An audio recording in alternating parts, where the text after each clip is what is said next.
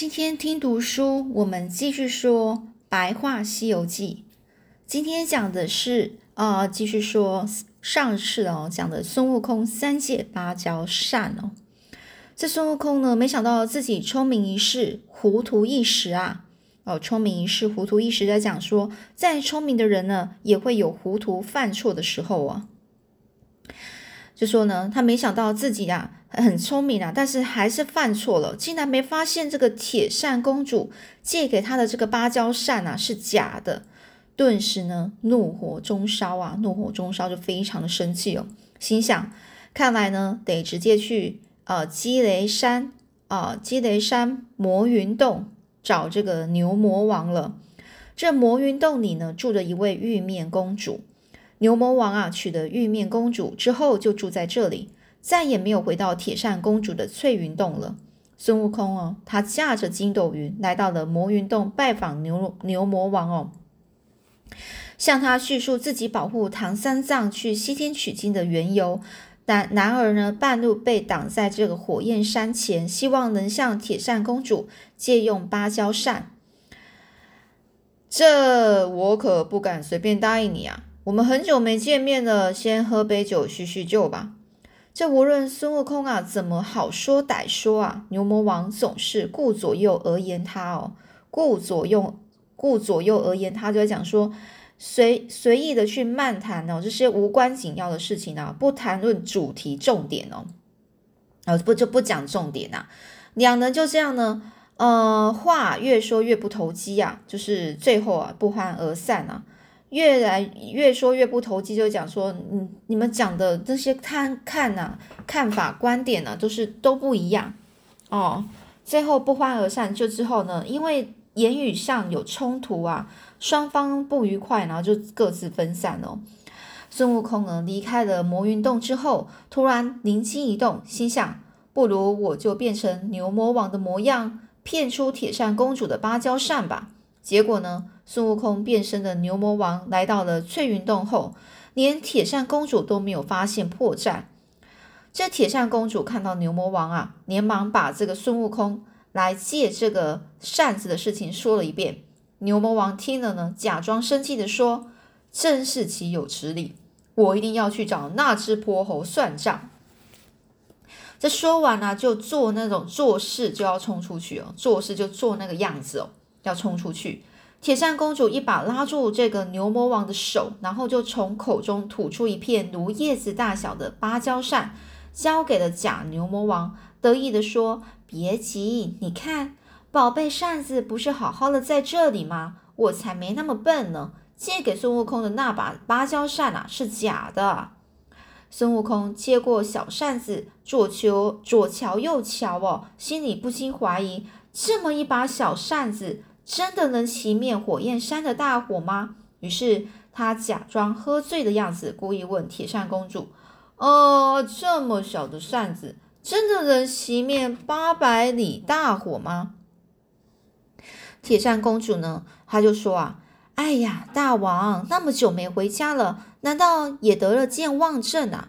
你看，我就使给你看呐，哦，就是做给你看的意思哦。”说完呢，这个铁扇公主啊，就用这个左手的大拇指和食指捏着扇柄上的红线，口中念一句“呵呼啦耶呼”。哦，转眼间呢，那叶子哦，叶片大的这个扇子啊，马上就变成了一把一丈二尺长的芭蕉扇哦。这孙悟空看了，喜上眉梢啊，就非常开心哦，立刻恢复本来的面目，一把抢走芭蕉扇，就对铁扇公主说。哈哈，看我，看看我是谁呀？这芭蕉扇就借我用一用吧。这说完呢，一转身就跳出了翠云洞，一溜烟不见了踪影，只留下铁扇公主气得跌坐在地上。孙悟空一拿到芭蕉扇啊，一刻也不敢耽搁啊，连忙啊就是往火焰山的方向前进。没想到半路上居然遇到了牛魔王。牛魔王看到了孙悟空扛着芭蕉扇匆匆赶路，心想：没想到这猴子真的拿到芭蕉扇了。假使硬要抢回来，我一定打不过他。不如我也我也来骗骗他吧。于是牛魔王摇身一变，就变成了猪八戒的模样，半路拦住孙悟空说：“师兄，师傅看你那么久还没有回来，叫我过来帮帮你。”孙悟空一时高兴啊，也没想太多啊，就说：“没事，你看我不是借到芭蕉扇了吗？”然后呢，就把这个芭蕉扇拿给了假猪八戒看。这个假猪八戒接过了扇子，念了一声口诀，瞬间芭蕉扇又变回叶片儿大小，牛魔王也恢复本来的样貌。这孙悟空一看到是牛魔王的样子，很生气的说：“可恶，我怎么也会上当啊！别走啊！”然后呢，就非常生气了，举起了金箍棒就朝牛魔王打过去。牛魔王也不是省油的灯啊，两人就这样厮杀了起来。这时，猪八戒奉了师傅唐三藏的命令来找师兄。他见到孙悟空和牛魔王正打得难分难解，马上就加入了战局。这牛魔王啊，已经和孙悟空缠斗得精疲力尽。这下猪八戒又跳出来助阵，自己一定不是他们的对手。就一路退到积雷山魔云洞前。那玉面公主听说牛魔王被人夹杀，立刻调兵遣将哦，出来哦，出来出口哦，出动哦，然后帮忙哦。大王，我带人来助你一臂之力了。然而呢，再多的小妖怪也不敌孙悟空和猪八戒联手大显神威啊！一下子就溃不成军啊！溃不成军就是。那些啊，就是看起来很像军队啊，然后呢，全部都被打散了，意思哦，就会讲说被打得非常惨哦。这败下阵来呢，连牛魔王也渐渐抵挡不住他们的攻势，最后没办法了，牛魔王只好现出原形大白牛，然后向孙悟空冲过去，想要一决胜负。孙悟空当然不会放弃，全力迎战。两人大战到第五十四回合时，托塔天王和哪吒太子奉玉皇大帝命令前来帮助孙悟空。牛魔王知道自己已无胜算，便跪下大叫：“饶命啊！我投降了。”于是哪吒太子就带了带着牛魔王和孙悟空回到了翠云洞。铁扇公主看到这种情况啊，赶紧跪到地上，双手奉上芭蕉扇。祈求孙悟空放过他们夫妻俩，孙悟空自然不会和他们一般见识啊，就说只要你们知错能改就行了。啊，说完呢，孙悟空兴高采烈的拿着拿着这个芭蕉扇哦，和猪八戒一起来到火焰山，对着熊熊大火挥动手中的芭蕉扇，一连扇了七七四十九下，直到火焰山的火根熄灭，再也发不出火来为止。啊。任务达成后，孙悟空言而有信，把芭蕉扇完好如初的还给了铁扇公主，自己和师傅唐三藏、师弟猪八戒、沙悟净很快就翻越了火焰山，继续向西前行。秋去冬来，接着经过春暖花开的季节，转眼间又是夏天了。唐三藏师徒一行人来到了朱子国。找到专门招待各国使者的会同馆，大打听啊办理通关文件的事宜。这会同馆的一位工作人员好意告诉他们：“哦，我们的国王生病了，很久没有上朝了。但是你们的运气好，他今天正好抱病上朝，和大臣们商量贴榜招医的事情。你们赶紧去求见吧。”然后呢？唐三藏一听啊，要徒弟们乖乖待到会同馆，自己即刻进皇宫去觐见国王。唐三藏一离开，孙悟空随即吩咐沙悟净做饭烧菜，等师傅回来可以用餐。但是沙悟净苦笑的说：“师傅，我很想为大家服务，但巧妇难为无米之炊呀。”哦，巧妇难为无米之炊的意思就是说，就没有食材呀，就算很会。哦，煮菜的人啊，也煮不出饭来。这来讲啊，就是有才能的人啊，也无人为力，无法有所作为啊，就是没办法做出来的意思啊。因为就是没有食材嘛。这孙悟空啊，就说：“是啊，我怎么没想到呢？”于是呢，就和猪八猪八戒到街上采买一些用品。两人走着走着，忽然看到鼓楼边围着黑压压一群人。挤着水泄不通。这孙悟空一时兴起，并要猪八戒在一旁等他，自己走上前去凑凑热闹。这才发现，原来大家正对着鼓楼前的一张黄榜哦，皇帝的呃发下的榜啊，那个那种榜就是有点像是那种公告栏的公告的意思哦。然后对着这个皇帝哦发下的这个公告呢，公告的事情啊，议论纷纷啊。议论纷纷，讲说大家都在讨讨论这件事情哦。那榜单榜单上啊，就写着国王啊生怪病了。如果有人医治国王的病，国王愿意把国家分一半给他。孙悟空呢，伸手一扬啊，哦，就想说这事情听起来真的很有趣。我老孙还没当过医生，不如也来玩玩吧。这突然呢，他就这样想哦，就把手啊。呃，往往头上一扬哦，顿时呢就刮起一阵大风，把围观的人群给驱散，然后上前把黄榜给撕下来。这时国王正在大殿上接见唐三藏，忽然听到卫兵进来报告，有人撕下了黄榜。这唐三藏听到撕黄榜的人竟然是自己的徒弟时，大吃一惊啊，心想：悟空什么时候学会为人治病了呢？他赶紧向国王禀告。孙悟空是我的徒弟，他只会降妖除魔，并不懂得医术，恐怕其中有误会吧。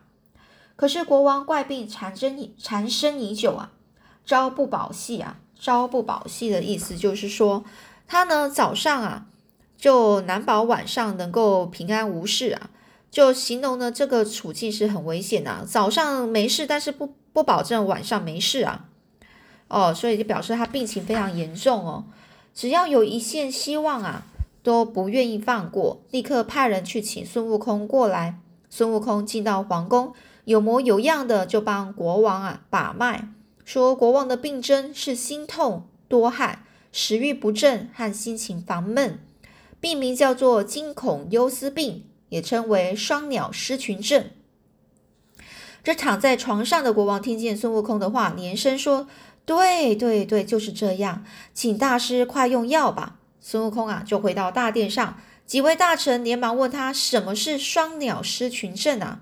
孙悟空得意地说：“有一对雌鸟和雄鸟，因为被暴风雨吹散，雄鸟想念雌鸟，雌鸟雌鸟呢就想念雄鸟，这叫这就是双鸟失群症啊。”这大臣们又提出疑问啊，说：“既然知道病因，那要用什么药医治呢？”这孙悟空就笑着说：“啊，这简单，人有四百零四种病，药有八百零八味药，你们每味药都称三，都称个三斤哦，三斤就是这个重量哦，送到会馆哦，会同馆给我，我自然会制成药丸给国王服用。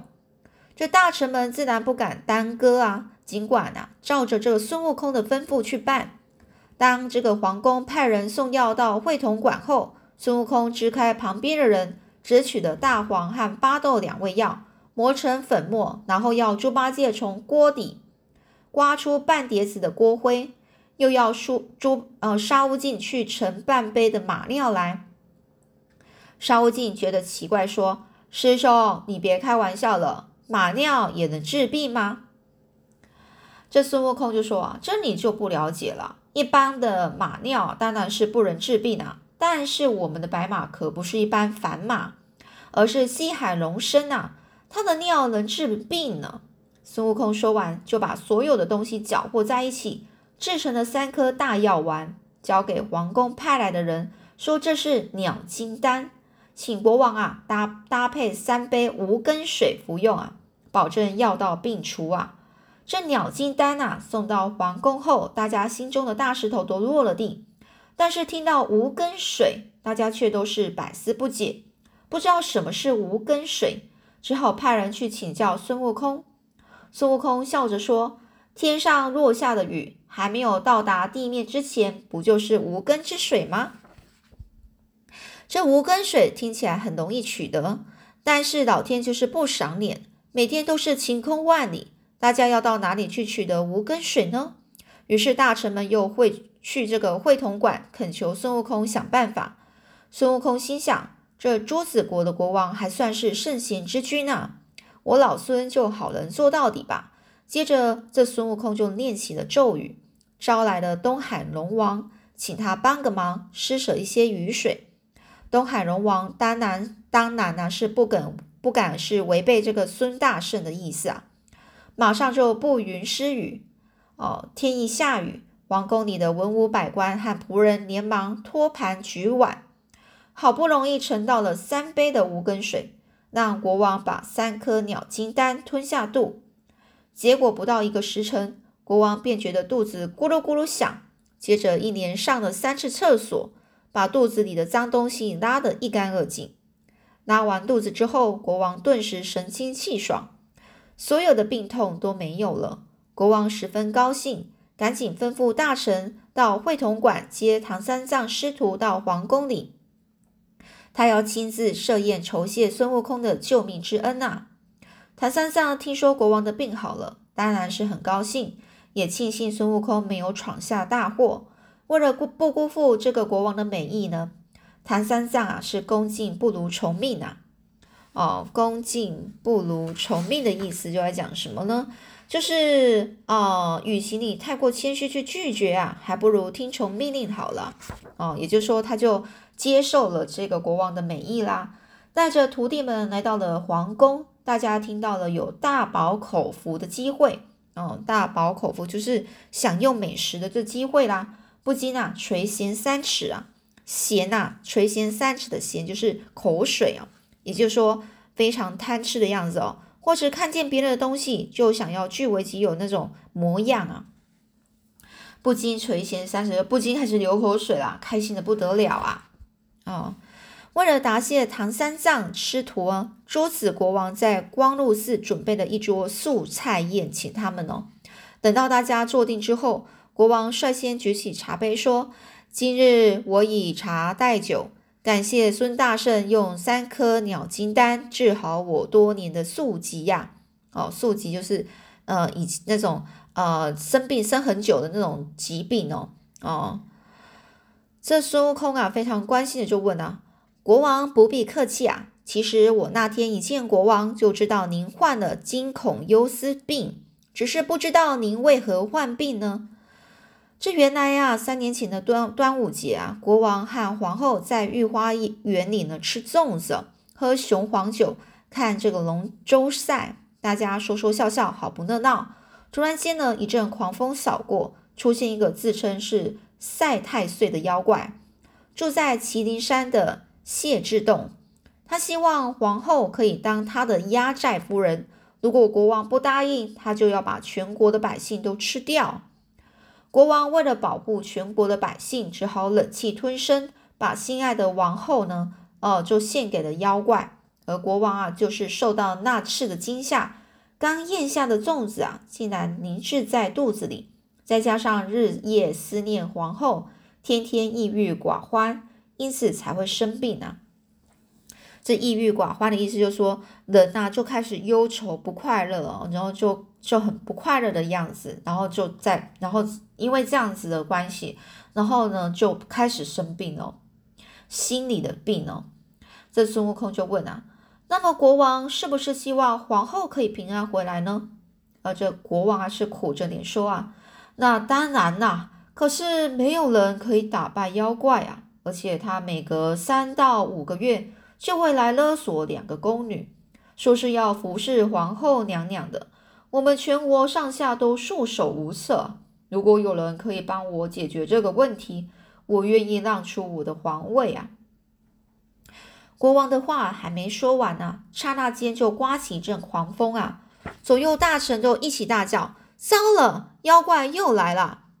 这时候，孙悟空拿出金箍棒，跳出来说：“好吧，就让我来看看到底是什么妖魔鬼怪。”这妖怪大声的就说：“啊，我乃是麒麟山谢志洞赛太岁大王的开路先锋，奉大王的命令要来这里找两个宫女，是谁大胆敢挡我的路呢？”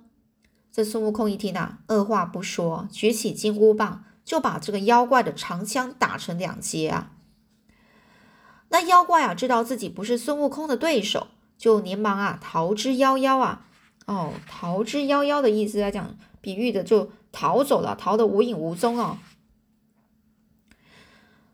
然后呢，那妖怪啊，就这样子啊，哦，就呃逃走之后呢，孙悟空呢也不敢追，呃也不追了，就故意放他回去报告消息啊。没想到那赛太岁并没有亲自过来拼命呢，而是让一个小妖怪来下战帖，说要和齐天大圣比武。孙悟空啊不动声色，摇身变成了一个小道童啊。小道童就是那种道士的道童哦，故意和小妖怪攀攀攀谈哦，就在那边想跟他讲话，暗中呢打听消息，知道皇后至今还活着，并且有个神仙送她一件五彩仙衣，皇后穿上穿上之后，就像全身长满了刺一样哦，赛太岁也无法接近她啊，这赛太岁就是那个妖怪哦。孙悟空呢，得知皇后的消息之后，向国王借了一件皇后的黄金项链为信物啊，摇身变成小妖怪的模样，直捣黄龙来到了谢志洞哦。直捣黄龙的意思就是说，就直接攻入了敌人的都城要地，直接啊深入核心的意思哦，直接到达了这个呃呃敌人的的阵营啊。这孙悟空啊，变得小妖怪。在谢之洞东绕西绕，好不容易找到皇后的住处，连忙取出了黄金项链，向皇后表明自己的身份。皇后虽然高兴，却又唉声叹气地说：“你不知道赛太岁有多厉害呀！他有三个紫金铃，第一个铃一摇，可以喷出三百丈的火焰烧人呐；第二个铃一摇，可以喷出三百丈烟雾熏人。”第三个灵一摇，可以放出三百丈黄沙迷昏人呢。孙悟空听了，觉得应该要用智取哦，智取就想办法哦。于是呢，和皇后商量了几句，接着呢，就跑到了赛太岁的面前说：“哦，皇后娘娘有请啊！